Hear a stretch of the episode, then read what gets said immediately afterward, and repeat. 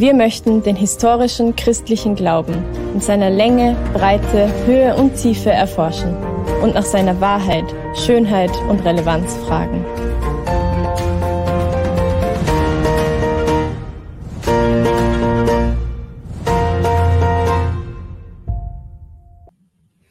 Herzlich willkommen zu ähm, einer weiteren Folge von Profundum Theologie, die Fortsetzung zum Imago Dei, zum Ebenbild Gottes.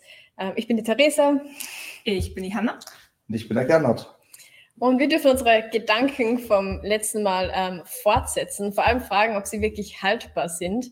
Und genau, was in dieser Folge mit dabei sein wird, ähm, erfahren wir jetzt. Gleich. Der Mensch besitzt als Ebenbild Gottes eine unverwechselbare Würde. So heißt es in der Glaubensbasis der Evangelischen Allianz, die damit eine zentrale Überzeugung der christlichen Tradition über den Menschen ausdrückt. Seit dem Ursprung dieser Idee haben wir zahlreiche wissenschaftliche Erkenntnisse dazugewonnen.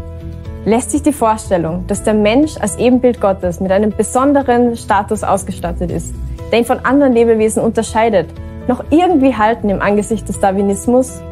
Ist die Ansicht, dass der Mensch der Höhepunkt der Schöpfung ist, nicht eine viel zu anthropozentrische Haltung, die Menschen als Berechtigung dafür verwendet haben, unseren Planeten auszubeuten? Andererseits argumentieren Christen, dass die christliche Sicht auf den Menschen die Basis für die universale Anerkennung der Menschenwürde darstellt. Lässt sich die Argumentation für universale Menschenrechte aufrechterhalten, wenn man ihre christlichen Wurzeln abschneidet?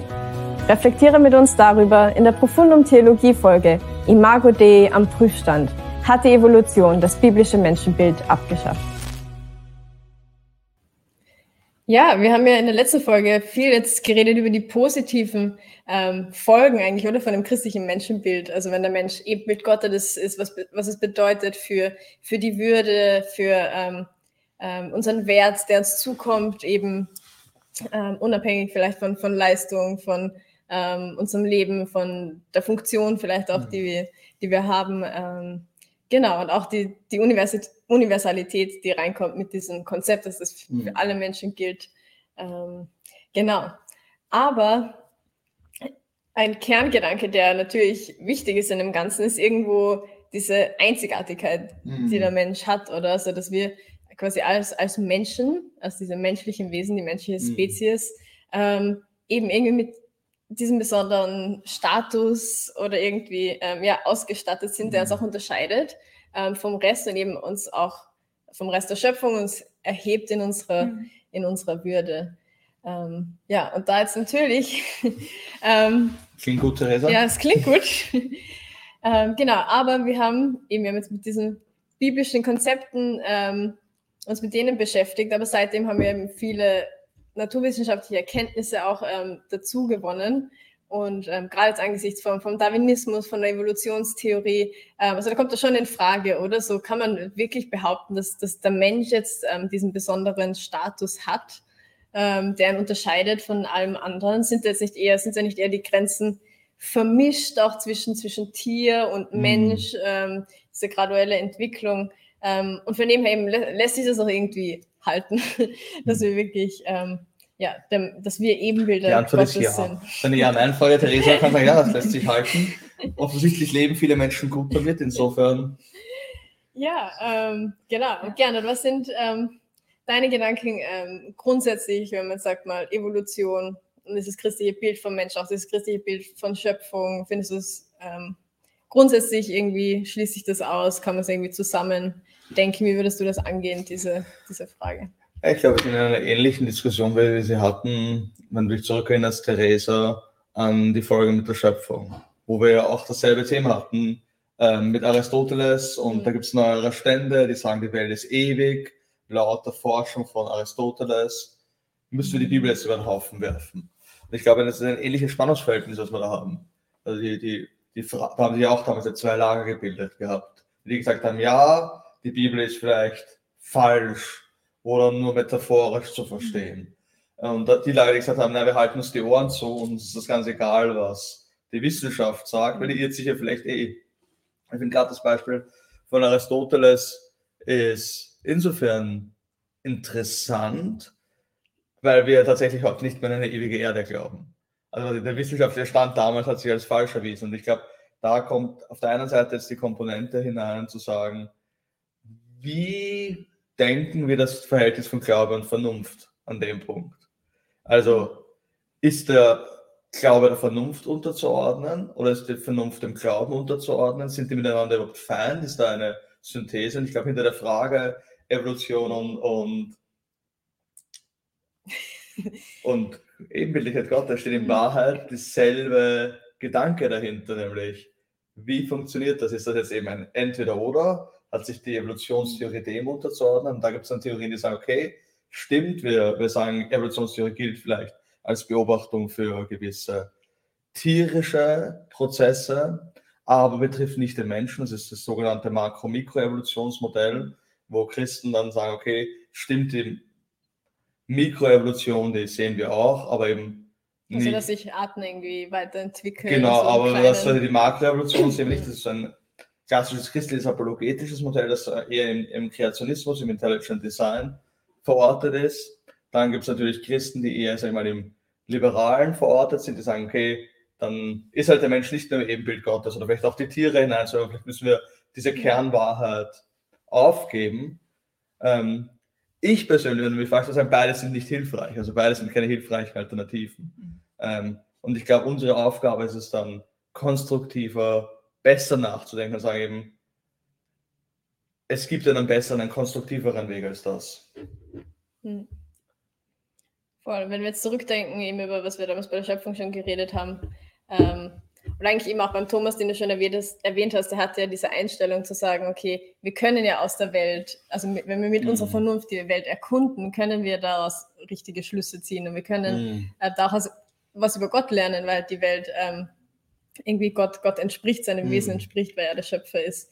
Ähm, genau, aber eben gleichzeitig haben wir, ähm, wir arbeiten mit, mit Offenbarung und ähm, ja, und es geht zusammen. Also gerade mm. bei Thomas geht es. Ähm, Aber vielleicht schauen wir uns das ganz konkret ja. an und Hanna, du sei unsere kritische Stimme, mhm. die dann, die dann die ruft, ja. hier ist ein Problem. Richtig. Genau. Ähm, ich passe auf, ob es ein Blödsinn ist. Was das, das sowieso, das, das ist gegeben. Ähm, die Blödsinn-Polizei. Da gibt es den berühmten Satz von, von N.T. Wright, der gesagt hat, 90, also 90 Prozent von den Dingen, die ich sage, sind richtig, 10 Prozent sind falsch. Das Problem ist, dass ich nicht weiß, welche von den Dingen, die ich sage. Mhm. Und eure Aufgabe als Studenten ist es, diese 10% zu finden, die falsch sind.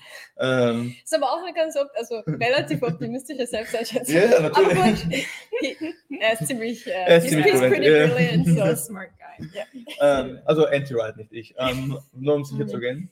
Aber, also ich glaube, wir haben letztes Mal über diese Modelle geredet. Also definieren wir eben Lichtheit Gottes ontologisch, also etwas, was im Menschen drinnen steckt, definieren wir so, durch die Rolle des Menschen, also funktional, definieren wir es mit dem Ziel des Menschen ähm, oder definieren wir es mit der Beziehung zu Gott. Also wir, das waren die, die, ich glaube, das waren alle Modelle, Theresa, korrigiere mich. Und ich glaube, jedes Modell hat dann, also je nachdem, wo Christen sich zu Hause fühlen, hat dann Auswirkungen dafür. Und ich glaube, mhm. gerade wenn wir, also die klassische Diskussion Evolution, Ebenbildlichkeit Gottes, finden wir eigentlich sehr gut illustriert in der, in der Debatte in der Modernismus-Fundamentalismus-Debatte damals in, in den USA um 1920, wo die Debatte war, stammt der Mensch, also wo es runtergebrochen, weil Evolutionstheorie ist irre komplex, irre groß. Ich möchte jetzt gleich zu viel dazu sagen, weil es ist. Wir alle nicht auf diesem Level ausgehen. Ja, und ich, ich habe letztens also ein bisschen mich hineingelesen und die, einer der ersten Sätze war, es gibt keine Evolutionstheorie, es gibt Evolutionstheorien, weil es so ein komplexes Riesenthema ist. Mhm. Ähm, und da ist eben beim, bei diesem, bei diesem Modernismus-Fundamentalismus-Debatte, das ist quasi all, all diese Komplexität runtergebrochen auf die Frage, stammt der Mensch vom Affen ab? Ja. Ähm, hm. Was keine, eigentlich nicht Evolutionstheorie entsprechend ist, weil die Frage ist nicht, stammt der Mensch vom hm. Affen ab, sondern der Mensch und der Affe hätten einen gemeinsamen Nenner. Und ich glaube, das ist zum Beispiel sehr klar, da arbeitet jemand mit einem ontologischen Modell, mit einem science-mäßigen Modell in der Frage nämlich der Mensch ist Ebenbild Gottes, weil er spezielle Schöpfung ist. Ähm, und dann wird natürlich Evolutionstheorie sehr, sehr komplex, weil du sagst, okay, wo, wie kommt das hinein, wo fängt das an, wo hört das auf? Also eben du sagst, umso, umso, wenn man das wirklich ernst nimmt, dann redet man ja auch nicht von, in der, in der Evolutionstheorie von Affe, Affe, Affe oder Prä, Affenmensch, Präaffenmensch, Präaffenmensch, Mensch, sondern du weißt auch nicht, wo die Grenze ist. Mhm. Fangt ihr mit dem Homo erectus an, mit dem Neandertaler, genau, wann ist er Ebenbild Gottes? Ähm, und das hat, da ist schon eine Herausforderung. Und ich glaube, weil ich glaube, oft dann die, die, die Tendenz ist zu sagen, ja, ha, diese simple-minded Leute, die sagen, ah, das ist so gefährlich, wir sind da viel aufgeklärter und progressiver, die haben schon einen Punkt. Also wenn du dich mit den neueren Forschern beschäftigst, dann siehst du, dass wir, das ist ganz interessant, weiß nicht, wie, wie, wie sehr Bescheid ist mit Neandertalern und ähm, anderen Menschenarten, aber was ganz schwierig wird, ist dann zu, also das heißt, ähm, Abigenesis, die Theorie, alle haben einen gemeinsamen Ursprung, Adam, Eva, zwei Menschen. Und die wird von der Evolutionstheorie eigentlich verneint. Ja. Nämlich auf mehrfache Art und Weise, nämlich in Europa, also in Europa, wir alle stammen vom Homo sapiens laut Evolutionstheorie und vom Neandertaler ab, zu unterschiedlichen Graden. Weil der Neandertaler war in Europa, so der Homo sapiens in Afrika. In Asien war wieder eine andere Art von Menschengattung, die haben fast gar keinen Anteil laut aktuellen Stand, wenn ich das richtig zitiere, korrigiert es mich in Kommentaren, wenn ich falsch liege. Ähm, die haben wieder eine, eine, andere Gattung. Das heißt, was wir verlieren, ist die Einheit des Menschen. Und das ist ja das Zentrale der Ebenbildlichkeit mhm. Gottes. Also ich glaube, da ist eine ganz, ganz klare Spannung zu sehen zwischen biblischer Offenbarung und dem, was die Wissenschaft sagt an dem Punkt. Zu sagen, also jetzt nicht einfach sagen, diese einfachen Leute, die glauben, das ist ein Problem, sondern sagen, warte mal, da ist ein, da ist ein Spannungsverhältnis drin. Aber gleichzeitig glaube ich, also Aquin würde ich mal sagen, wenn du einen Widerspruch zwischen Wissenschaft und Glaube findest, dann liegt es entweder an einem schlechten Glaubensverständnis oder einer schlechten Wissenschaft. Ähm, und ich glaube, da sind zwei Spannungsverhältnisse drin. Ich weiß nicht, wie ihr das seht. Ja.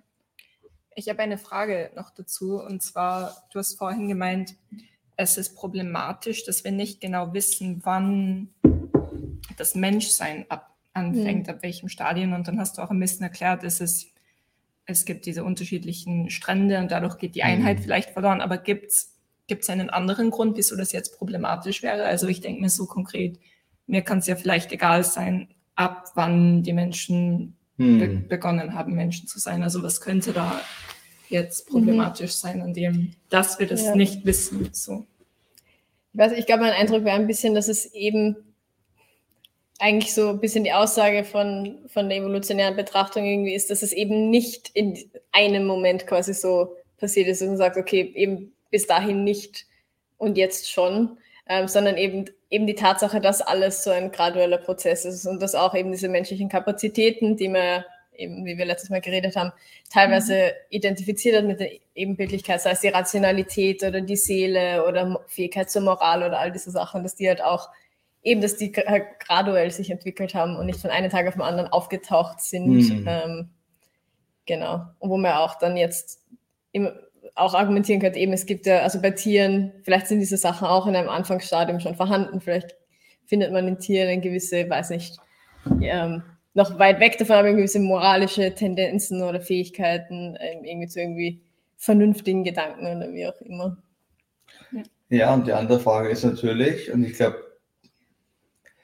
die ist, die ist ganz, ganz spannend, ist natürlich zu sagen, und ich glaube, ich, ich halte das tatsächlich für einen wichtigen, für eine wichtige, wichtige Kernwahrheit, wo tatsächlich sich Wissenschaft und Glaube zumindest auf den ersten Blick spießen, wo man nachdenken muss. Und zwar, weil manche die, die liberale Tendenz ist zu sagen, okay, dann, weil nämlich die Schwierigkeit ist, was die Bibel zu sagen scheint. Es gibt einen ersten Menschen, nämlich Adam. Ja.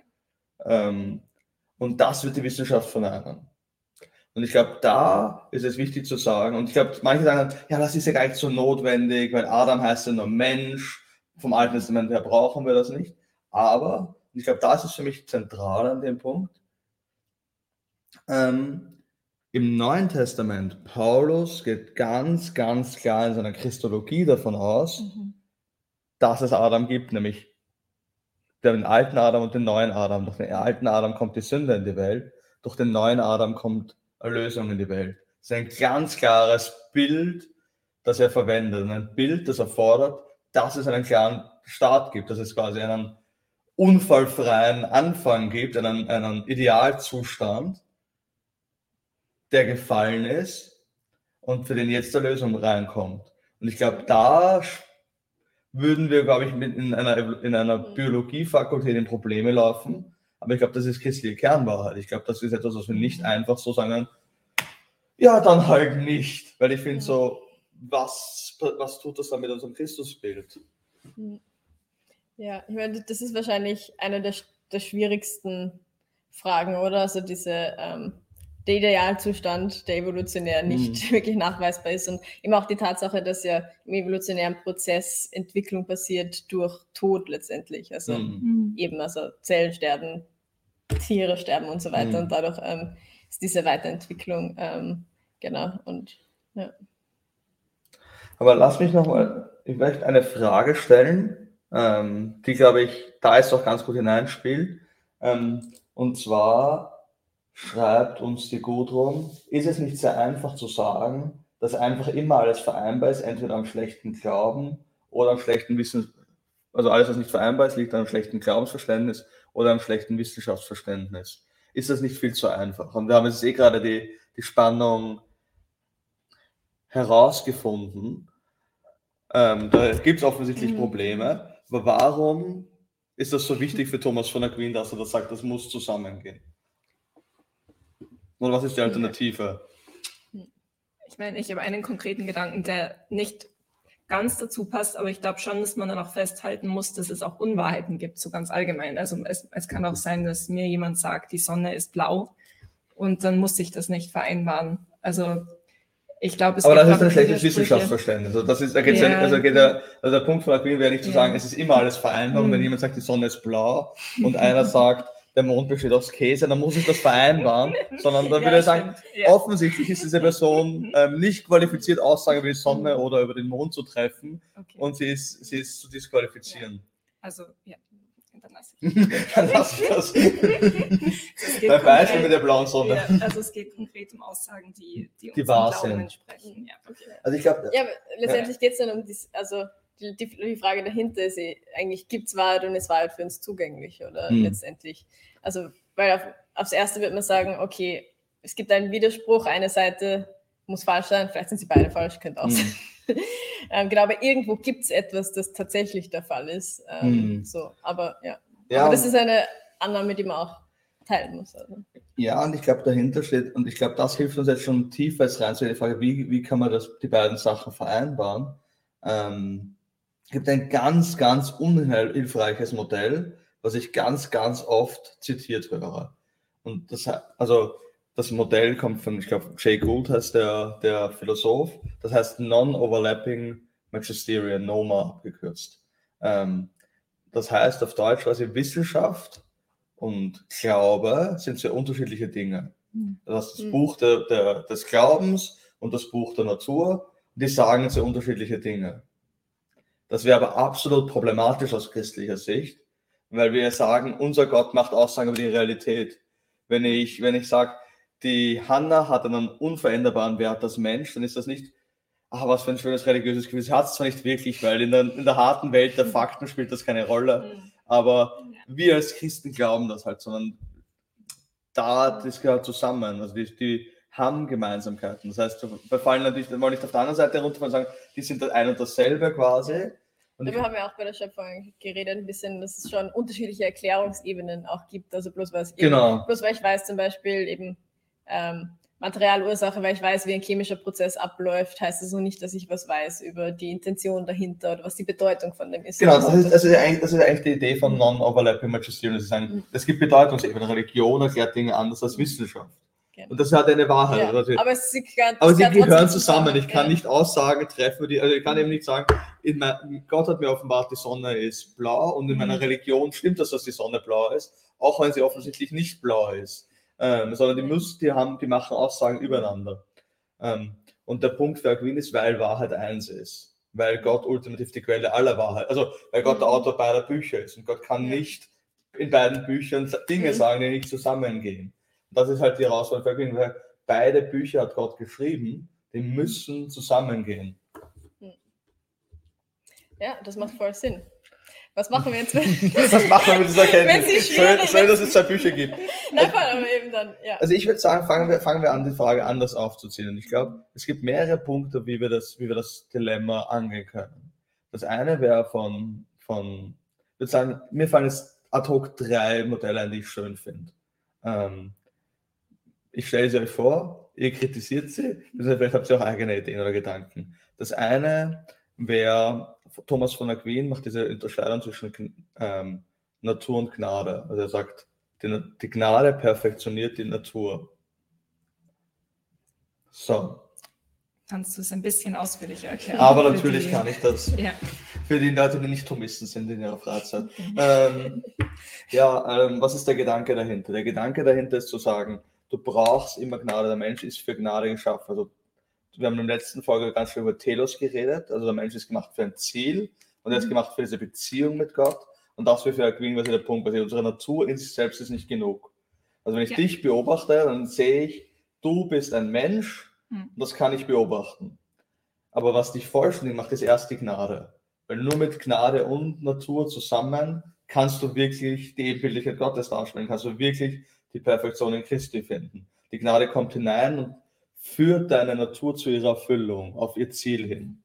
So, das heißt, da könnte man jetzt dieses Denkmodell von der Queen anwenden, dann wäre das durchaus anwendbar auf die Evolution, zu sagen, okay, stellen wir uns vor, Hominide, das sind also die gemeinsamen Vorfahren in der wissenschaftlichen Theorie, und Menschen, also Menschen sind Hominide, abstammend genauso wie Affen oder Menschen sind in einer gewissen Art in ihrer Natur Tiere. Die Ebenbildlichkeit Gottes ist dann eine Gnade, die uns zugesprochen wird. Und zusammen ergeben Natur und Gnade dann einen Unterschied. Eben, das ist eine spezielle Gnade, die der Mensch bekommen hat. Dass er diese, dieses, diese Gottesschau hat und in der Gottesschau etwas passiert, das spricht gegen ein ontologisches Modell oder zumindest ein rein ontologisches Modell, weil es muss von außen dieser Ebenbildlichkeit Gottes kommen. Hm.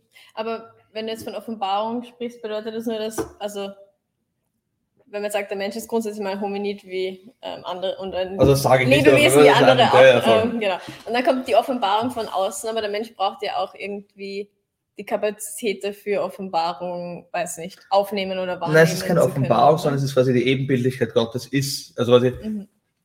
stellen wir uns vor, Adam. Ähm, und der, der Unterschied von Adam zu allen anderen Lebewesen ist, dass er diese spezielle Gnade hat, dass er diese spezielle Verbindung mit Gott hat, dass er Gott sieht, dass er Gott reflektiert. Das, da spielt eine, eine funktionelle, funktionelles Bild eigentlich hinein oder ein relationales Bild und dieses relationale Bild führt dann eine spezielle Gnade ein, die es möglich macht, dass er hier was anderes, anders Gott reflektiert. Hm.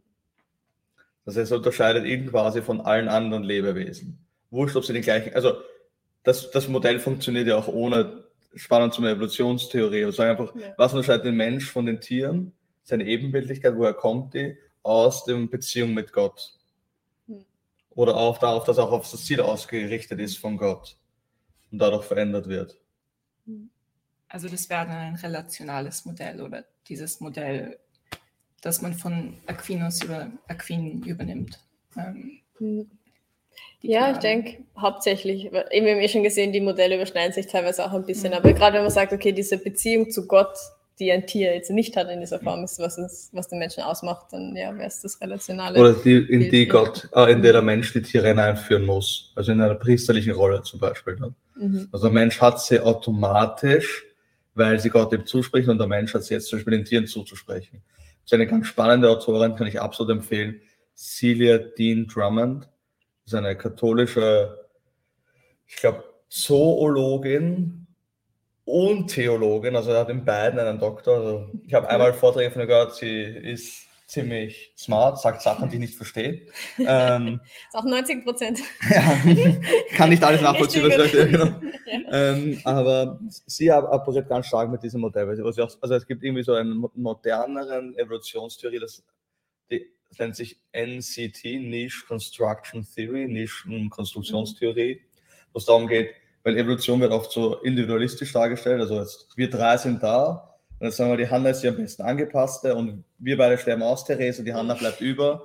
Ähm, und so funktioniert es aber nicht in der moderneren Evolutionstheorie. Also alles, was wir in den Schulbüchern lesen, angeblich, ist mehr oder weniger falsch, weil es aus den 70er Jahren stammt und 50 Jahre veraltet ist, laut dem, was ich gelesen habe. Und die Nischenkonstruktionstheorie ist viel, viel kommunaler, viel, viel, also quasi, dass alle Leben, also Evolution ist, eine, ist etwas, was in Kooperation miteinander passiert. Mhm. Und sie liest dann die Bibel von Adam und den Tieren und sagt, ja, das ist eigentlich genau das, wie es funktioniert.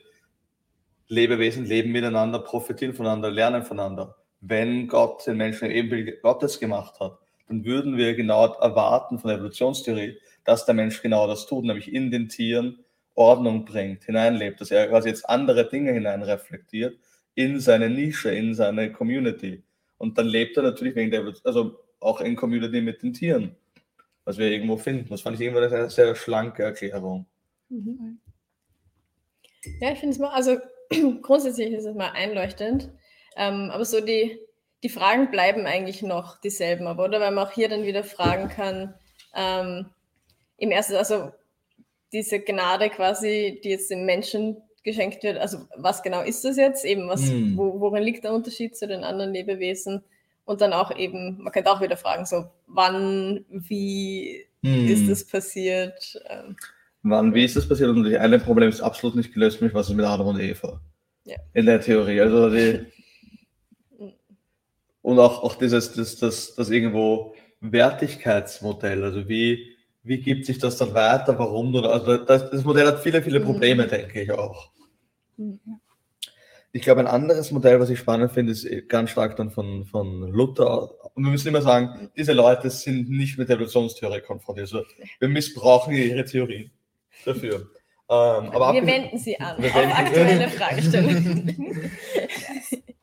aber Luther hat ganz stark zu diesem Gedanken von, von die Realität als Sprache. Gott spricht Dinge zu. Gott spricht und sie werden. Das heißt für Luther, warum sind wir im Ebenbild Gottes? Weil Gott uns das zuspricht. Ja. Und das wird Realität. Ähm, und das wird natürlich unser vermeiden, dass wir alle diese komplizierten Erklärungen brauchen. Wir brauchen dann noch gar nicht mehr dieses Gnade, Perfektion, sondern warum ist der Mensch im Ebenbild Gottes? Einfach weil es Gott sagt, weil es Gott uns zugesprochen hat. Er hat dir zugesprochen, du bist ebenbildlich Gottheit Gottes und damit löst, löst sich zumindest diese Frage, also das ist ja das, was du offensichtlich nicht sehen kannst, was Gott zuspricht, kann ich nicht in einer Theorie abbilden, die sich naturwissenschaftlich versucht zu erklären. Wo wir nicht auch immer sagen müssen, wir, wir, also, wir wollen es weder in Frage stellen noch bejahen, diese Theorie, wir wollen nur sagen, wie, wie, wie, wie könnte es funktionieren. Und dieser Sprachakt Luthers wird relativ einfach mit dem Problem umgehen. Es wird den Luther gar nicht tangieren in Wahrheit, denke ich. Ja, so rein intuitiv, ähm, irgendwie finde ich, eben, es passt schön eigentlich zu, zum Schöpfungsbericht, wie wir ihn vorher angeschaut haben, ähm, wo wir auch diesen Unterschied haben von eben dem, wie Gott den Rest von der Schöpfung schafft.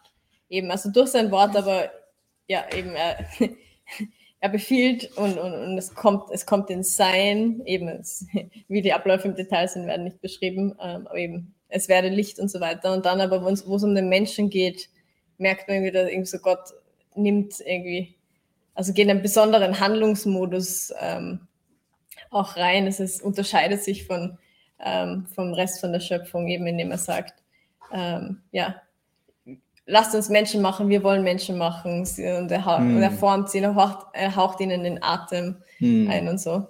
Ähm, genau, aber das sagt natürlich nichts zur naturwissenschaftlichen Plausibilität von dem Ganzen.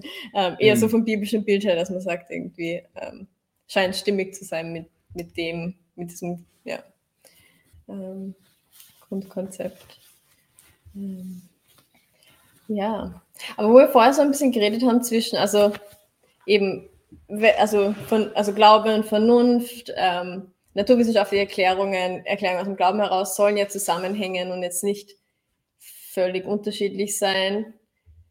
Wäre da vielleicht trotzdem ein bisschen eine Tendenz da, ähm, das recht zu teilen voneinander, wenn man eben sagt, okay, der Rest ist Evolution, eben diese natürlichen Entwicklungen und so weiter. Genau, und dann also, kommt, glaub, ähm, genau, und dann kommt dieser eine Moment, den eben die Naturwissenschaft nicht nachweisen kann. Das ist so ein bisschen Magic, äh, halt so übernatürliches Eingreifen genau, dann ist es einfach so, aber eben, wir können es nicht irgendwie erklären oder nachweisen in irgendeiner Form.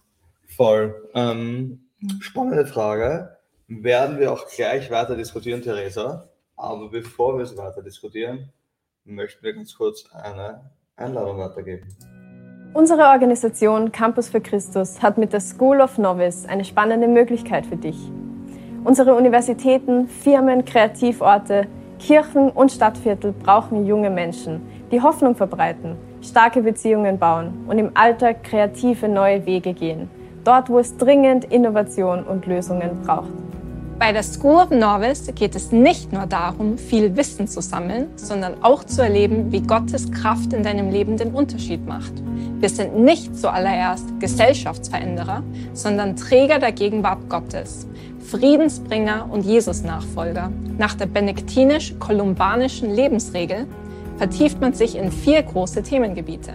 Gebet, Mitarbeit, Lernen und Sendung. Ein Jahr lang kannst du studien- oder berufsbegleitend im Campus Hub Wien dabei sein und von einem Lebensstil der Nachfolge geprägt werden. Gottes Geist macht es möglich, mit Leichtigkeit und Kraft überraschend anders zu handeln und belebend in die Gesellschaft hineinzuwirken. Wenn dich das mehr interessiert, dann schau doch vorbei auf www.schoolofnovice.at. Ein Teil der School of Novice besteht in einem Praktikum in einem der Arbeitszweige von Campus für Christus. Wenn dir also die Arbeit von Profundum taugt, dann kannst du für ein Jahr Teil unseres Teams werden und bei unseren Projekten involviert sein. Wir freuen uns auf dich. Ja, also vor unserer erholsamen kurzen Pause haben wir ja, ähm, hast du das Evolutionstheorie erklärt, noch nicht alles die Modelle. Und das wollte ich sagen, das halte ich für sehr, sehr wichtig zu sagen. Also wir haben jetzt nicht über Erklärungen für Evolution und Bibel geredet oder wie, das ist ein viel, viel größeres Thema noch. Kann man die übereinstimmen, nicht übereinstimmen, machen wir es über. Also das möchten wir jetzt, alles ist damit gar nicht beantworten. Mir geht es jetzt rein um einen, ein, eine wichtige Detailfrage, nämlich können wir sinnvoll von der Ebenbildlichkeit Gottes reden, im Lichte von all diesen Fragen, Einwänden mhm. und Problemen. Ja, genau. Du hast noch ein drittes Modell erwähnt. Ähm, das habe ich. Das finde das find ich ein interessantes Modell. Das ist eine gewagte These, ich von einem, von einem, bei einem römisch, ähm, nein, bei einem reformierten Theologen und bei einem römisch-katholischen Theologen, das habe ich zweimal gelesen, schon das Modell. Fand ich interessant und zwar arbeiten die mit den zwei Berichten der Schaffung des Menschen.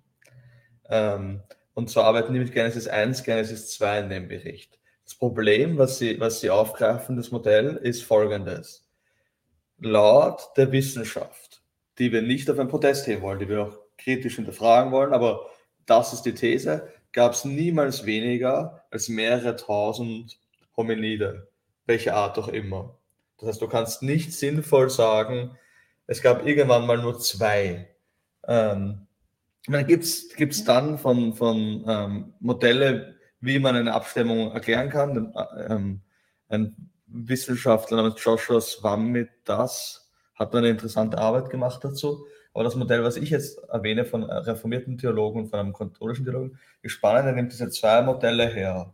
Genesis 1, Genesis 2 und sagt, in Genesis 1 macht Gott den Menschen am selben Tag wie die Tiere und spricht den Menschen jetzt einmal per se ähm, die Ebenbildlichkeit Gottes zu von außen. Also alles, was wir bis jetzt gesagt haben, ist kongruent mit dem Modell. Und wir haben ja die Wichtigkeit, wir brauchen Adam und Eva aufgrund der Offenbarung im Neuen Testament. Und was sie dann, was, sie, was sie dann hernehmen und sagen, ja, warten, wenn man das kombiniert mit einem funktionalen Modell, nämlich zu sagen, Adam und Eva sind herausgerufen aus dieser Menschheit, die Priester, die Könige zu sein, die ganz speziell Gott reflektieren. Also du hast jetzt hast fast ein Stufenmodell. Du hast jetzt alle Lebewesen, aus den Lebewesen ruft Gott die Menschen hervor mit dieser Aufgabe und dann gibt es Adam und Eva die Aufgabe, all diese Menschen jetzt zu lehren als Priester dass sie speziell ihn reflektieren. Also Adam geht mit Gott, Adam hat diese spezielle Aufgabe und die Menschen sollen das wiederum raustragen. Also sondern ein strukturelles Modell hier, funktional strukturelles Modell. Ich sehe schon Also das Adam, Einwände. also Adam, und- nein, aber Adam und Eva sollen quasi alle anderen Menschen auch hineinführen in, in diese Ebenbildlichkeit genau, in diese Gottes. Ebenbildlichkeit, Also in diese Beziehung mit ihm und so. Genau, also sie würden, glaube ich, in dem Modell das stark teleologisch definieren. Also das ist das Mhm. Ziel, das Gott für den Menschen hat. Mhm. Und dafür spricht er jetzt Berufungen aus. Ähm, und damit kannst du einen klaren, kannst du, du hast zwei, ein Männlein und ein Weiblein namens Adam und Eva, ähm, die existieren, die sind speziell von Gott berufen. Ähm, und damit kannst du relativ einfach dann, und das ist schon das Thema fürs nächste Mal, den Sündenfall zum Beispiel erklären. Weil was ist, wenn Adam und Eva tatsächlich sündigen und ihren Auftrag nicht erfüllen? Dann kann die Menschheit auch nicht hineingeführt werden in, ihre, in ihr Schicksal. Und dann kann die ganze Welt nicht die Herrlichkeit Gottes empfangen. Und dann braucht es einen neuen Adam, der kommt und die Menschheit hineinführt. Also das funktioniert Mhm. von dem her sehr, sehr gut. Hat aber massive Probleme. Ähm, nämlich das Problem, inwiefern sind wir dann sinnvollerweise im Ebenbild Gottes geschaffen? Also du schaffst wieder neue Probleme bei dem Ganzen eigentlich. Mhm. Ja, ich meine, wenn man es rein funktional sieht, funktioniert es grundsätzlich schon, oder? Dass man sagt, also ob es jetzt alle umsetzen oder- nicht, aber alle Menschen sind gerufen zu Mhm. dem. Ähm, genau, aber das hat wahrscheinlich wieder die, die Was Probleme, die dieses Modell halt in sich hat, eben, dass man fragen kann, was ist mit Leuten, die das nicht verwirklichen. Ja, das wäre ganz stark teleologisch Ja. geframed. Also wir alle haben diese Aufgabe, die Herrlichkeit Gottes zu reflektieren. Aber ich glaube, die ganze Herausforderung, die wir da haben, lässt uns ja sichtbar werden, dass die Modelle haben Herausforderungen. Also ich glaube, es, es ist so wie die Frage vorhin von der Gudrun war, es ist nicht einfach sozusagen schlechte Theologie, schlechte Wissenschaft. Das lässt sich einfach übereinstimmen, sondern ich glaube, wir haben da auch eine Aufgabe, da kritisch zu hinterfragen. Ich glaube, das führt uns ja schon ins nächste Thema, nämlich ins Thema Menschenrechte. Nämlich da hat das Christentum eine einzigartige Berufung hineinzusprechen. Und offensichtlich kom verkompliziert Evolutionstheorie auch die Frage nach Menschenrechten. Also, Mhm. Oder? Ja. ähm, ja, voll. Das ist, das ist quasi, also erstmal scheint es wie ein Switch, diese Frage, ähm, auf, ein, auf ein ganz Vielleicht anderes Thema. Aber ja, vielleicht ist es auch. ähm, aber eben im Prinzip, es geht es dreht sich um diese ähnlichen Gedankenkreise. Also ich meine, wir haben jetzt halt Christ, eben, das ist der Punkt, wir haben christlich, wir haben die Würde des Menschen, seinen Wert, ähm, den Wert von seinem Leben verknüpft mit der Ebenbildlichkeit. Ähm, genau. Und von dem her eben dann die Frage, wenn wir dieses Konzept von Ebenbildlichkeit aufgeben, wo, worin liegt dann ähm, der besondere Wert und die besondere Würde vom Menschen begründet? Hm. Ähm, und ja, vor allem auch, also in einem höheren Maße, als wir es jetzt Tieren zusprechen würden, Hm. ähm, würden grundsätzlich. Ähm, genau, also wie kann man es begründen, vor allem universal begründen? Und ich glaube, da ist nochmal wichtig zu sagen, ich möchte diesen Claim einfach aussprechen, ganz klar. Ich glaube, was man historisch sagen kann, ist, dass die Idee der Menschenrechte aus dem christlichen Glauben herauskommt. Also es ist nicht überraschend, dass die Idee von Menschenrechten, jetzt begehe ich gleich mehrere Fehler für unsere Decolonization, Anti-Colonial und Anti-Western Supremacy, sonstige Freunde, die zuhören, aber mehrere ähm, herausfordern. Es ist nicht ein Zufall, dass die Idee von Menschenrechten im lateinischen Westen entsteht. Also im, in der Christenheit entsteht. Weil das eine zutiefst christliche Idee ist. Die hat ihre Wurzeln im, dem judeo-christlichen Glauben, speziell im christlichen Glauben auch. Menschenrechte fußen auf dem christlichen Glauben, nämlich auf der Idee, die eben im, im, im Tanach, im Alten Testament, aus, aus der jüdischen Idee eigentlich herauskommt, sagen, dass alle Menschen gleichwertig, gleichrangig, universell, wurscht, ob du in Papua-Neuguinea, in Samoa, in Tunesien, in Frankreich oder in Lima geboren bist, du bist wertvoll, geliebt und hast eine Würde, die unabhängig ist. Jesus ist für dich gestorben und deswegen sind alle Menschen gleich wertvoll. Und ich glaube, das ist ein christliches Erbe. Also es kommt auch das erste Mal in der katholischen Naturrechtslehre vor im Mittelalter. Das ist eine lange, lange christliche Tradition. Und die Frage eigentlich, wenn wir uns vom Christentum abkappen, können wir uns dann noch an Menschenrechte definieren, können wir die noch irgendwo hernehmen. Gerade wenn wir, wir haben gerade über Evolutionstheorie geredet, eigentlich nicht mehr von einer Menschheit reden können.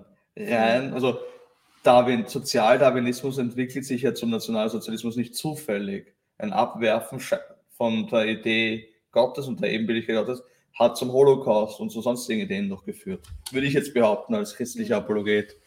Ähm. Ja, ja, voll. Ich finde es ähm, eine mega spannende Frage und ich glaube, ähm, vor allem es geht um die Universalität oder so, mhm. dass man sagen kann, ähm, eben es, es, gilt, es gilt für alle, eben auch für andere, andere Kulturkreise, die vielleicht eben in anderen Kulturen, anderen Werten und so weiter verwurzelt sind. Ähm, und ja, wie kann man das ähm, quasi als, als Wertesystem wirklich global ähm, irgendwie begründen, dass das auch für alle gültig ist. Ähm, und ich glaube, wir sehen ja auch in, also in der Praxis sehen wir, dass das schwierig ist, oder? Also wir haben Länder, die Menschenrechte nicht anerkennen. Ähm, und wir würden trotzdem sagen, das müssten, also sollten sie eigentlich, oder, oder, müssten sie eigentlich. Ähm, genau. Ja. Ich meine, kurze Frage da vielleicht auch noch. C.S. Lewis würde ja sagen, dass wir alle irgendwie instinktiv wissen, dass Dinge falsch oder richtig sind. Also, dass wir so innerlich spüren, es ist falsch zu lügen, mhm. es ist richtig, ähm, mutig zu sein und so weiter. Und ich, ich wollte fragen, ob ihr auch sagen würdet, dass das einfach offensichtlich objektiv so wahr ist, weil ich, ich denke an eine mhm. Freundin, die ähm, Kultur- und Sozi Sozialanthropologie studiert hat, die mir auch erzählt hat, es gibt viele Leute, die sagen, naja, eigentlich hat dieser Stamm das Recht darauf, dass jemand dort nicht wertvoll ist, so quasi. Also es gibt ein, man hat mhm. das Recht darauf, keine Menschenrechte zu haben, wenn, wenn man das möchte. Oder mhm. aber würdet ihr sagen, es ist einfach, man kann das so stehen lassen als fundamentale Wahrheit. Ähm, es ist gut, Menschenrechte zu haben, oder mhm. gibt, ja. muss man Ich meine, das sind jetzt eigentlich zwei Ebenen drin, oder? Das eine ist, ähm, kann man behaupten, dass es gültig ist für alle und das andere ist, nehmen alle das irgendwie natürlich wahr oder würden alle mhm. drauf das kommen? Also die eine Frage ist, ist es erkennbar für alle oder und das andere ist, kann man es mhm. einfordern? ähm, von allen. Genau. Ob es für alle erkennbar ist, finde ich tatsächlich auch eine, eine schwierige Frage, mhm. weil ja, eben gewisse Grundwerte scheinen wir schon recht universal zu sehen. Aber dann auch wieder, ähm, ich weiß nicht, ich habe nicht so viele Beispiele, mir fällt gerade ein, so ein bisschen. In anderen Kulturkreisen zum Beispiel, wo es ist es unhöflich, wenn du jetzt irgendwie sagen würdest, keine Ahnung, das Essen ist grauslig oder sonst irgendwas. Das heißt, mhm. die würden dir eben, also für, und wir nehmen es als Lügen wahr, oder? Also mhm. wir, also irgendwie, äh, mit, wie wir westlich geprägt sind, würden, hätten das Gefühl, da lügt mir jemand ins Gesicht und das würde uns mhm. ähm, aufregen. Und in ihrem Kulturkreis ist das sowieso, na, aber das ist, so irgendwie bewahre ich dein Gesicht mhm. ähm, und dein, dein Respekt und, und deine Ehre und so. Ähm, ja, das wahrscheinlich ich glaube auch, dass es einfach zwei Traditionen gibt. Und ich glaube aber, dass nur eine kohärent ist dazu. Und zwar, wenn wir anschauen ins 18. Jahrhundert zurückgehen, dann haben wir zwei, ähm, ja, Frage. Äh, spannend. Also 18. Jahrhundert haben wir zwei große Revolutionen, die beide Deklarationen zu Menschenrechten rausgeben. Also wir haben 1776 die Unabhängigkeitserklärung der USA und kurz danach die Virginia Declaration of Human Rights wo der Bundesstaat Virginia erklärt, dass Menschen gewisse ähm, Rechte haben. Und die Unabhängigkeitserklärung der USA, Hannah, du bist Amerikanerin, korrigiere mich, wenn ich falsch liege, ähm, sagt eben, we hold these truths to be self-evident, that mhm. all, be, all humans are created equal. Ähm, also wir halten diese, diese Wahrheit für selbst evident, wie sagt man das auf Deutsch? Offensichtlich. Für offensichtlich, ja. Selbstverständlich. Ja. Selbstverständlich, dass alle Menschen gleich geschaffen worden sind. Auch nicht so einfach christlich zu interpretieren, weil wir haben Deismus und keine Ahnung was, aber sie beziehen das explizit zumindest auf Schöpfung. Ähm, obwohl natürlich da schon eine Aufklärungsformulierung drinnen ist mit, sie halten diese Wahrheit für offensichtlich. Ähm, die Französische Revolution macht dann die erste nationale Erklärung von Menschenrechten und die ist explizit nicht christlich. Also der französische Staat versteht sich auch nach der Revolution 1789 explizit als quasi das Joch des Königs und das Joch der Religion, des Pfaffentums, der, des Christentums ist abgeworfen. Ähm, und sie ver verklären eben, also so in der Tradition von Voltaire, den, den vernünftigen Chinesen und den vernünftigen Mexikaner und dem vernünftigen Franzosen. Allen ist das klar, das sind universelle Rechte. Jeder, der vernünftig ist, weiß das. Und dann würde ich, und ich glaube, daher kommt auch diese postmoderne Frage von der Hand am Ende des Tages, zu sagen, nein, es ist nicht. Also, lieber Voltaire, liebe französische Atheisten der Revolution, das ist nicht etwas, was jeder teilt. Die französische Regierung möchte, äh, Revolution möchte vielleicht das Joch abwerfen der, ihrer Vergangenheit, aber sie, das ist eine zutiefst christliche Idee, die nicht jeder teilt. Und ich glaube, das ist wichtig das zu sagen. Das ist ziemlich offensichtlich. Ja, die ist offensichtlich. Ja, und ich, ich glaube, ich glaub, das, das, ist, das ist schon, schon wichtig, das auch ernst zu nehmen und sagen, mhm. nein, das ist nicht etwas, was jeder teilt. Und ich glaube, ähm, ich würde C.S. Lewis anders lesen als du, Hanna. Vielleicht können wir das kurz diskutieren, unser ja, C.S. Lewis Reading. Weil ich glaube, C.S. Lewis macht das Argument, was du machst. Mhm. Dann zeigt er die Probleme von dem Argument auf. Und dann bietet er ein für mich spannenderes Argument. Nämlich mhm. er sagt dann zum moralischen Argument, und in dem ist es ja eingepackt ein bisschen, ja. und da sagt er, selbst wenn es quasi Kulturen gibt, die sagen 1 plus 1 ist 3, mhm. dann heißt das nicht, dass es quasi kulturell relativ ist, weil manche Kulturen anders rechnen, ja. ähm, sondern er sagt quasi die Tatsache, dass wir automatisch, wenn wir moralische Statements machen, zum Beispiel Tapferkeit ist gut, oder eben ein anderer Stamm sagt, nein, Feierkeit ist gut, dann heißt das nur, sie machen immer universelle Behauptungen. Du kannst kein Statement machen, das nicht objektiv ist. Aber ich glaube, dass, und ich hoffe zumindest, dass Jesus das nicht so argumentiert, weil ich glaube, das wäre sonst eine viel zu naive Ansicht zu sagen, ja, alle Menschen wollen. Und ich glaube, eben wir sehen, dass ja auch heute Menschen haben sehr, sehr unterschiedliche Vorstellungen davon, was richtig und was falsch ist. Mhm.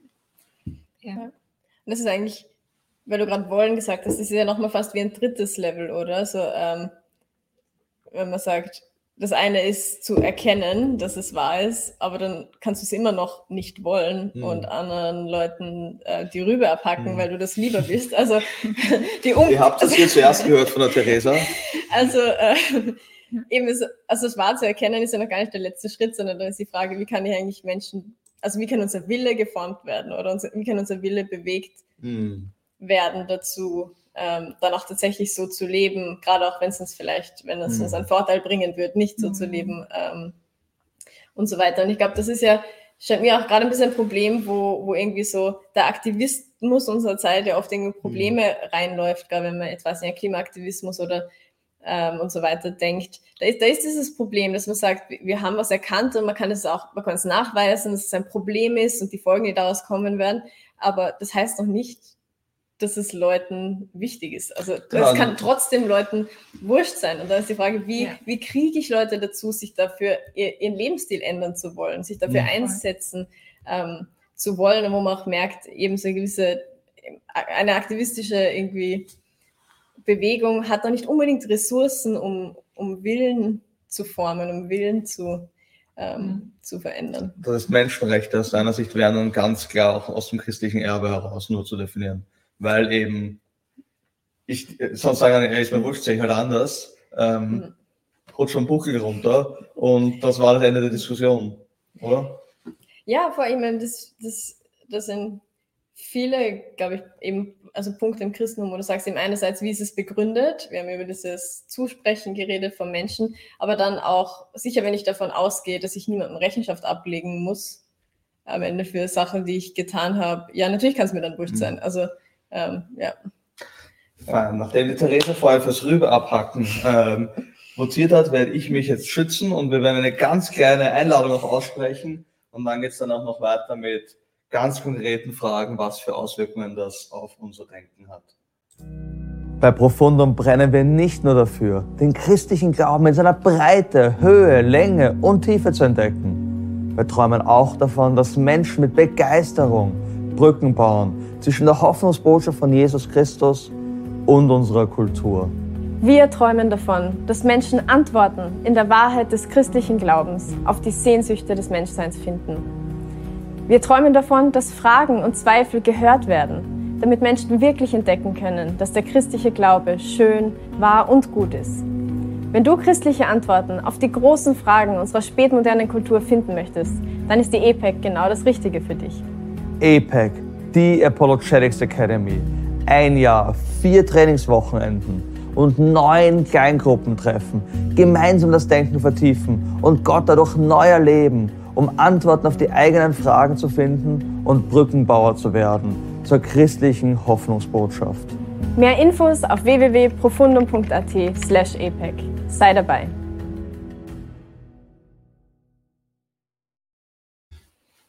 Ja, also ich denke, wir sind äh, eben bei dem Punkt gelandet, dass ähm, das christliche Erbe Quelle ist ähm, für die Menschenrechte, für die universellen Menschenrechte. Und das wäre jetzt unser Claim. Ähm, genau. Aber ich denke, es gibt ja schon auch Gegenentwürfe. Also es gibt Versuche, ähm, Leute, die das, die das, Anliegen haben, versuchen, ähm, diese Menschenrechte auch irgendwo eine Begründung für die zu finden, jetzt unabhängig von eben einem bestimmten religiösen Erbe, ähm, genau. Da machen wir ein bisschen Mythebunking. Das heißt, du gibst uns die Mythen, wie Leute das erklären wollen, Theresa, und dann werden wir schauen, ob die Sinn machen oder nicht Sinn machen. Ähm, genau, eines, was man, ich weiß nicht, wie häufig man das tatsächlich findet, aber wäre sowas wie ein bisschen eine empirische Begründung von Moral. Also, dass man jetzt sagt, die Tatsache, dass wir uns halt irgendwie zu moralischen Wesen entwickelt haben, das ist halt passiert, deswegen ist es jetzt auch, ähm, ist Moral jetzt auch irgendwie gültig, ähm, zum Beispiel. Oder dass man eben sagt, keine Ahnung, in den letzten Jahrmillionen sind immer komplexere Lebewesen entstanden. Das komplexeste Lebewesen ist der Mensch, deswegen ist sein Leben auch höher ähm, zu achten oder sowas zum Beispiel. Also da, ja. Hm. Hanna, mhm. wie, wie ordnest du, kann man, denkst du, so Moral erklären oder Menschenrechte erklären durch Evolution? Also Mensch ist jetzt dieses mhm. höchste Wesen, wir haben jetzt halt. Mensch ist jetzt halt moralisch geworden, also ja. Ist es jetzt halt so? ich meine, also ich persönlich sehe in Christian Explanations vielleicht mehr Schönheit und mehr Tiefe, aber mich, mich, mich fasziniert auch so ein bisschen die Einstellung, die ich in manchen Freunden von mir sehe, die die grundsätzlich keine Notwendigkeit der Begründung von Dingen sieht. Also ich, ich, ich, ich erkläre euch mal, was ich meine. Ich erkläre euch mal ein bisschen, was ich meine. Ich habe zum Beispiel einen Bekannten, der sagt, er ist kein Christ und seine Freunde sind auch alle keine Christen. Und sie sind glücklich und zufrieden und sie brauchen, sie brauchen keinen Sinn im Leben. Sie, sie leben einfach damit, dass es ihnen grundsätzlich gut geht. Und wenn ich versuchen würde, darauf zu brauchen, ihr braucht einen Sinn im Leben, dann würden sie sagen, nein, brauchen wir eigentlich nicht, weil uns geht es eigentlich gut. Und so dieser Grundgedanke, wir einigen uns alle darauf, dass wir als Menschen wertvoll sind, weil wir komplex sind. Und wir haben uns alle darauf geeinigt und es funktioniert offensichtlich ja. und jetzt passt und jetzt leben wir damit. Irgendwie fasziniert mich die Genügsamkeit damit, einfach zu sagen, eigentlich brauche ich da jetzt keine tiefere Erklärung. Aber ihr könnt mir sicher ähm, erklären, was er erklären, genau, wieso mhm. eine tiefere Erklärung da, da gut ist. So. Frau Heiser. Hm. Ja, ich meine, diese Genügsamkeit scheint mir halt, funktioniert halt auch wahrscheinlich nur so lang, eben solange es dir gut geht und solange das mhm. alles klappt. Also wenn jetzt jemand herkommen würde und über deine persönlichen Menschenrechte drüber fährt, dann also würde ich mal denken, es ist relativ intuitiv danach Begründung. Also ein, ein sehr bequemes westliches Konzept, genau, so, wo, es funktioniert, aber ja. wenn du in Afrika lebst dann mhm. und, oder in Asien oder im Bürgerkrieg in, in, in, in Serbien oder jetzt in die Ukraine schaust oder wo auch immer, wo Rechtsstaatlichkeit mhm. nicht funktioniert, also erklär das mal einem ukrainischen Bürger in einer zerbombten Stadt, er lebt halt genügsam damit, dass mhm. dir gerade ein Panzer vor die Tür fährt. Also es ist ein Luxus, den es nur geben kann, wo es funktioniert, so quasi. Also wo andere schon diese harte Vorarbeit gemacht haben, mhm. zu etablieren, dass es die Menschenrechte gibt, kann man sich darauf ausruhen vielleicht und sagen, ist egal, woher sie kommen, aber wenn ich sie nicht schon hätte, dann könnte ich es mir nicht ja. leisten, so quasi. Ja, und auch begrenzt irgendwie, oder? Weil man sagt, ja ähm, also die Tatsache ist ja, es, also es, die einig, dass wir uns einig sind, funktioniert in großen Teilen der Welt, ist einfach nicht der Fall. Also, mm, ja. also man bleibt ein bisschen im Tellerrand so, oder?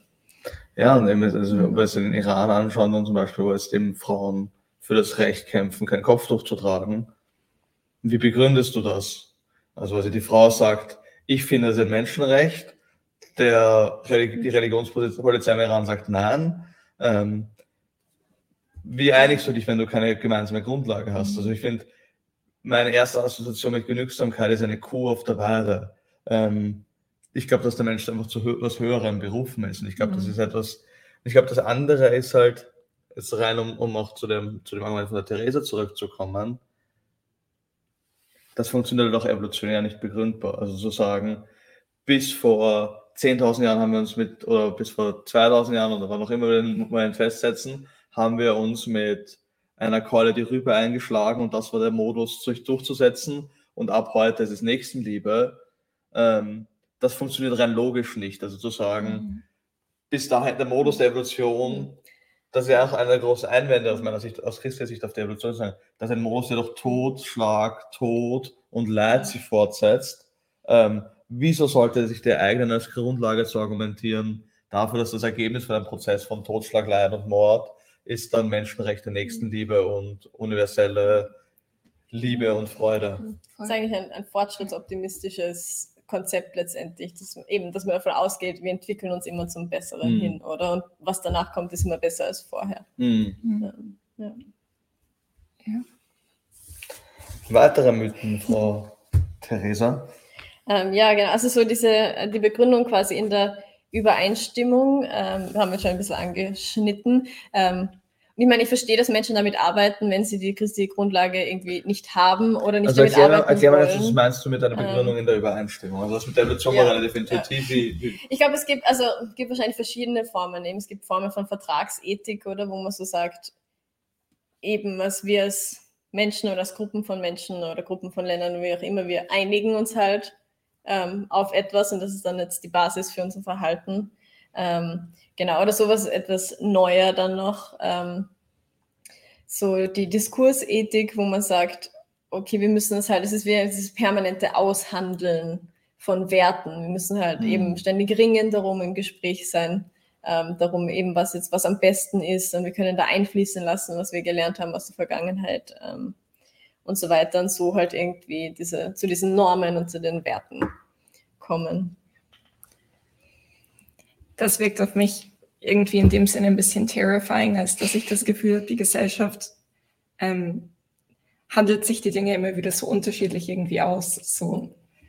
Oder wenn ich jetzt, also wenn wir jetzt in den, ich, ich denke konkret so jetzt, keine Ahnung, jetzt Frauen in unserem Alter zum Beispiel, wir reden alle darüber, wir wollen vielleicht, also du jetzt noch nicht, aber Leute wollen vielleicht mit 30 heiraten erst, wenn überhaupt, bla bla bla. Das ist so Grundsensus, women our age maybe get very high educations. We all agree on that. Noch vor, a lot of us agree on that, noch vor 70 Jahren, we're all 21 years old at university. We all agree we want to find a husband as quickly as possible and have babies as quickly as possible. And that's just like one example für mich von das ist sofort Ton- nur in Deutsch bleiben, Tut mir leid.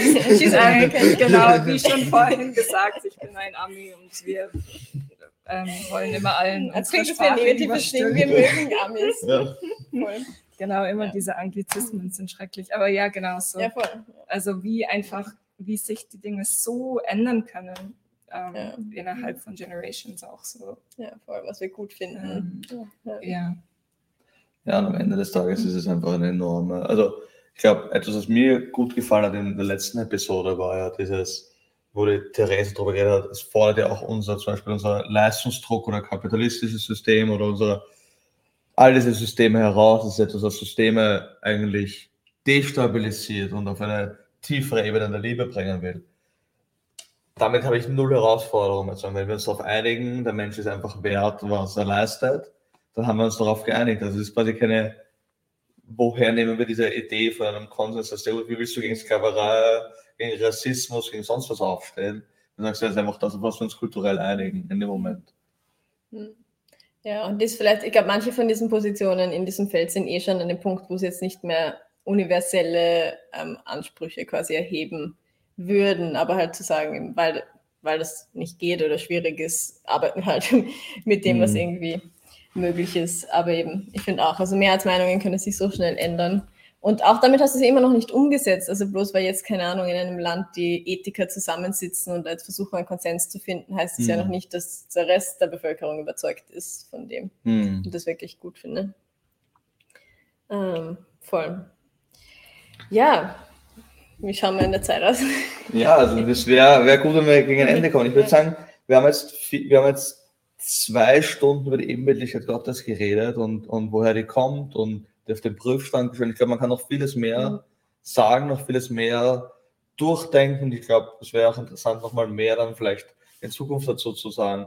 Ähm, aber ich glaube, es ist schon die Tendenz jetzt für mich zu sagen, so wie wir es argumentieren, so wie wir darüber nachdenken, das scheint bahnbrechend zu sein. Und ich glaube, da hätten wir jetzt noch viel konkreter über Themen reden. Was macht das mit unserem Umgang mit Alter aus? Was macht das für mhm. uns? Also wie gehen wir mit, mit sterbenden Menschen um? Da, die Tatsache, dass sie eben Würde haben, dass sie eben nicht, wir haben oft in unserer, unserer Leistungsstelle Leute, die nicht mehr leisten können, werden dann abgeschoben in das Heim zu, zu verrotten oder wie auch immer. Und was, was wird das heißen? Also ich denke ganz stark an Japan. So, jetzt mache ich noch ein anderes Thema. Aber also ich finde es einfach wichtig. Also Ebenbildlichkeit, das ist nicht nur für, für abstrakte Ideen von Menschenrechten, da ist es, glaube ich, ganz, ganz wichtig, aber zum Beispiel sagen, fand das schockierend, einen Vortrag von einem Professor von mir gehört, der sich mit Artificial Intelligence, Transhumanismus, ähm, Ethik und so auseinandersetzt und gesagt, der hat gesagt, in Japan ist es mittlerweile Fall, dass du Artificial Intelligence programmierst, Roboter programmierst, die dann Leute, die 90 sind, die dement sind, die eh nicht mehr mitbekommen, was quasi rund um ihnen passiert, die auch niemanden mehr haben, der sie besucht. Und dann kommt ein Artificial Intelligence Roboter, der ist darauf programmiert, was brauchen Leute in dem Alter. Und der tätschelt dann in die Hände und sagt, ja, schön Frau Nagasaki, dass Sie mir das sagen. Wie geht es Ihnen heute? Und der versorgt diese Leute quasi auf das materialistische Grundding was macht das mit einem Menschen, wenn er so lebt? Mhm. Oder wenn wir sagen, die Leistungsgesellschaft und das Thema Abtreibung, die Leistungsgesellschaft mhm. und das Thema soziale Gerechtigkeit, die Leistungs also da spielt überall die Frage rein, Menschenwürde, Menschenrechte. Und ich finde das, wenn wir werden halt nicht mehr Zeit haben, all diese Probleme zu klären, ähm. Vor allem über kontroversielle Kommentare zu allem, was wir kontroversiell gesagt haben. Aber ich, ich finde, mich mhm. bewegt das schon. Ich weiß nicht, was so eure Takeaway-Messages sind zu dem, was wir jetzt in den letzten zwei Stunden ja. diskutiert haben. Ich meine, für mich ist jetzt dieses Beispiel vom 90-jährigen Mann so schön, weil es so gut ähm, zusammenpasst zu dem, was du, Theresa, im letzten Podcast erzählt hast über das Baby, das gehalten mhm. wurde von den mhm. Menschen, so am Anfang seines Lebens. Es war hilflos, aber die Menschen wurden, wurden verändert und geformt durch die Liebe, die sie zu diesem Kind hatten und die mhm. sie ausgedrückt haben. Und genau diese, diese Möglichkeit, irgendwie die Schönheit des Menschseins auszudrücken, würde auch für Menschen bestehen, die sich mit einem 90-jährigen Mann unterhalten, oder? Mhm. Dass ich hinterher nicht an sie erinnern kann, ja. aber es, es formt so schön unser Menschsein und, und drückt auch seine Würde aus. Mhm. Und irgendwie, das ist für mich gerade ein, ein cooles Bild irgendwie, ähm, was wir alles gewinnen können, wenn wir, wenn wir das embracen, die, ähm, die Ebenbildlichkeit jedes Menschen. Mhm. Ja. ja, ja, das sind Sachen, die sind ein bisschen, eben, die sind nicht gerade nicht intuitiv in, mhm. ähm, in der Gesellschaft, die wir leben, wie wir auch ge geprägt sind, eben, ähm, wo wir sagen, eben Zeit zu verbringen mit einem Menschen, der sich nachher nicht an mich erinnert, das fühlt sich nicht produktiv an, fühlt sich nicht sinnvoll an ähm, und so weiter. Also es ja, ist irgendwie schwierig. ähm, schwierig für uns eben, aber das ist, ähm, ich glaube eben da, wenn, gerade wenn wir das Evangelium anschauen, wenn wir anschauen, wie Jesus gelebt hat, wenn wir die Bergpredigt anschauen, all diese Sachen, da ist ein, eine, tiefere eine tiefere Weisheit drin, oder? Noch irgendwie, ähm, Jesus spricht ja von der Fülle des Lebens.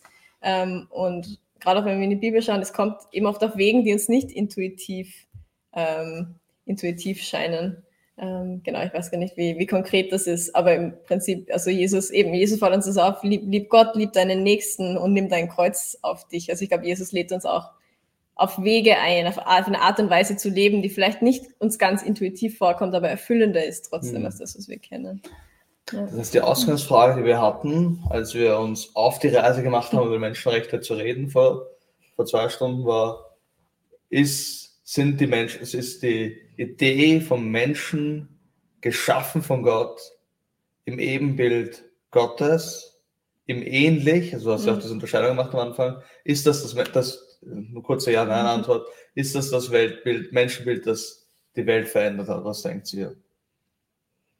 Ja, ich denke auf jeden Fall, dass es die Welt verändert hat. Und auch wirklich, wie wir es gesehen haben, wie, also nimmst du die Ebenbildigkeit weg, wie kannst du es aufrechterhalten? Ähm, es wird wirklich, ähm, wird wirklich schwierig. Und ja, ich glaube, wir, wir können uns auf so viele Dinge heutzutage stützen, die für uns auch selbstverständlich geworden sind, eben wo wir leben irgendwie eben mit Menschenrechten und in Frieden mhm. ähm, und so weiter. Wir haben ein Bewusstsein auch für, für Gerechtigkeit, ähm, äh, soziale Gerechtigkeit ähm, und so weiter. Und es ist spannend, sich mal die Frage zu stellen, wo kommt das eigentlich her?